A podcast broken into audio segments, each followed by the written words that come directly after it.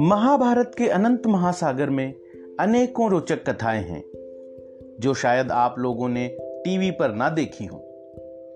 वैसी ही कथाओं में एक है देवयानी की। देवयानी की कथा का उल्लेख महाभारत के आदि पर्व में मिलता है। इस प्रसंग के तार पांडवों के पूर्वज ययाति से भी जुड़े हुए हैं। कथा के पहले भाग में हम सुनेंगे कच और देवयानी की एक तरफा प्रेम कहानी। बात समुद्र मंथन के पहले की है। अभी तक देवताओं ने अमृत पान नहीं किया था और वो अभी तक अमर नहीं हुए थे। देवता और दानव त्रिलोकों पर आधिपत्य के लिए आपस में लड़ते रहते थे। उस समय कश्यप ऋषि और दनु के पुत्र विश्वपर्वा दानवों के राजा थे। उन्होंने भृगु ऋषि के पुत्र शुक्राचार्य को अपना गुरु नियुक्त किया और देवताओं ने अंगिरा ऋषि के पुत्र बृहस्पति को। जब भी देवताओं और दानवों में युद्ध होता, शुक्राचार्य अपनी मृत संजीवनी विद्या से दानवों को फिर से जीवित कर देते। गुरु बृहस्पति यह विद्या नहीं जानते थे। इस प्रकार दानवों का पलड़ा भारी होने लगा था। दानव मृत्यु के भय के बिना देवताओं से युद्ध करते। देवताओं की संख्या कम होती जा रही थी और दानवों की संख्या पर युद्ध का कोई असर नहीं होता था। देवताओं ने गुरु बृहस्पति से इस समस्या का समाधान निकालने को कहा। गुरु बृहस्पति ने अपने ज्येष्ठ पुत्र कच को बुलाकर उसे शुक्राचार्य से मृत संजीवनी विद्या सीखने को कहा, जिससे कि देवताओं का भला हो सके और उनको भी संजीवनी विद्या का लाभ मिल सके। कच ने अपनी पिता की आज्ञा मानकर शुक्राचार्य के पास जाने का निश्चय किया। शुक्राचार्य दानवराज वृषपर्वा के यहाँ ही रहते थे। कच ने गुरु शुक्राचार्य के आश्रम में जाकर उनसे कहा, गुरुदेव, मैं कच गुरु बृहस्पति का पुत्र और प्रजापति अंगिरा का पौत्र आपकी शरण में रहकर आपसे दीक्षा लेना चाहता हूँ। कच की बात सुनकर शुक्राचार्य को खुद पर बड़ा ही गर्व हुआ कि देवगुरु बृहस्पति का पुत्र उनसे दीक्षा लेना चाहता है। उन्होंने कच्छ से कहा, देवगुरु बृहस्पति मेरे लिए आदरणीय है। तुम्हारा यहाँ स्वागत है।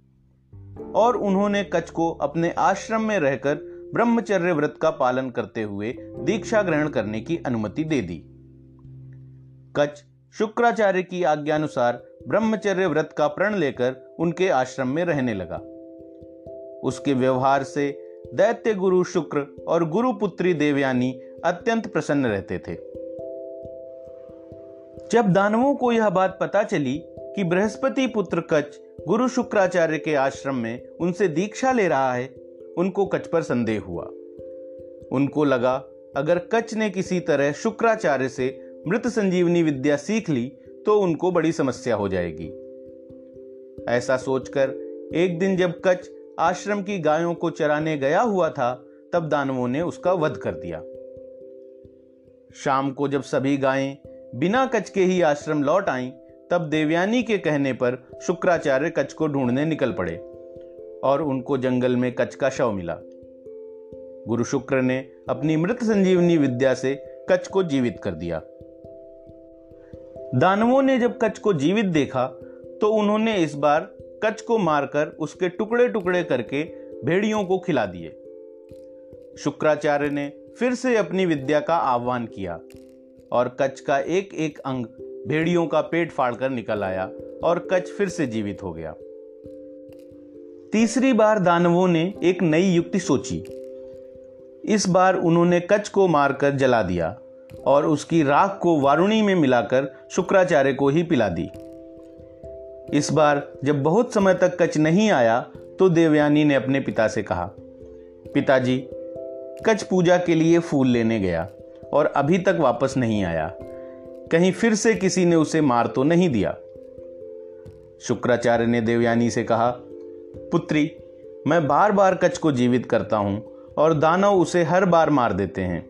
अब मैं कब तक उसको ज़िंदा करता रहूँगा? देवयानी ने अपने पिता से कहा पिताजी, मैं कच के बिना जीवित नहीं रह सकती। आप कुछ भी करिए और उसे फिर से जीवित करिए। गुरु शुक्राचार्य ने अपनी योग विद्या से जान लिया कि कच उनके पेट के अंदर है। और अगर उन्होंने उसका आह्वान किया तो कच उनका पेट फाड़कर बाहर आ जाएगा और उनकी मृत्यु हो जाएगी। लेकिन अपनी पुत्री का दुख उनसे देखा नहीं गया। गुरु शुक्र ने अपने पेट के अंदर ही कच को मृत संजीवनी विद्या सिखाई और फिर उसका आह्वान किया।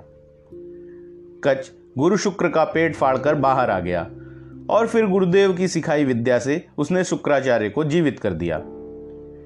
इस प्रकार कच्छ का मृत संजीवनी विद्या सीखने का उद्देश्य पूरा हुआ और दानव जो नहीं चाहते थे, उनकी ही वजह से वो हो गया। अब जब कच्छ ने गुरुदेव से विदा मांगी तो देवयानी ने कच्छ से कहा, ऋषि कुमार तुम हमेशा ही एक आदर्श शिष्य की तरह यहाँ रहे हो। अब तुम्हारी शिक्षा पूरी हुई और तुम्हारे ब्रह्मचर्य का प्रण भी पूरा हुआ। मैं तुमसे प्रेम करती हूँ। तुम मुझसे विवाह कर लो। कच ने देवयानी से कहा, गुरुपुत्री, मैंने तुम्हारे पिता के पेट में वास किया है और उनके ही अंदर से मेरा पुनर्जन्म हुआ है। इस प्रकार वो मेरे भी पिता हुए और तुम मेरी बहन। मैं तुमसे विवाह नहीं कर सकता। देवयानी को कच्छ की बात सुनकर बहुत क्रोध आया और वो बोली, इस प्रकार तुम मेरा तिरस्कार करोगे तो तुम्हारी सीखी हुई विद्या कभी सिद्ध नहीं होगी।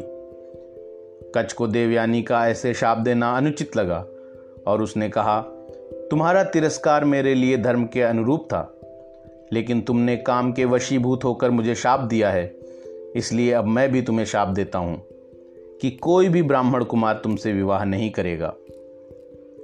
इसके बाद कच कभी खुद मृत संजीवनी विद्या का उपयोग नहीं कर पाए। लेकिन उन्होंने अपने शिष्यों को वह विद्या सिखा दी, जिससे देवताओं को भी मृत संजीवनी का लाभ मिलने लगा। उसके बाद देवयानी का क्या हुआ? किससे हुआ देवयानी का विवाह? इन प्रश्नों के उत्तर जानने के लिए सुनिए शर्मिष्ठा देवयानी की कहानी।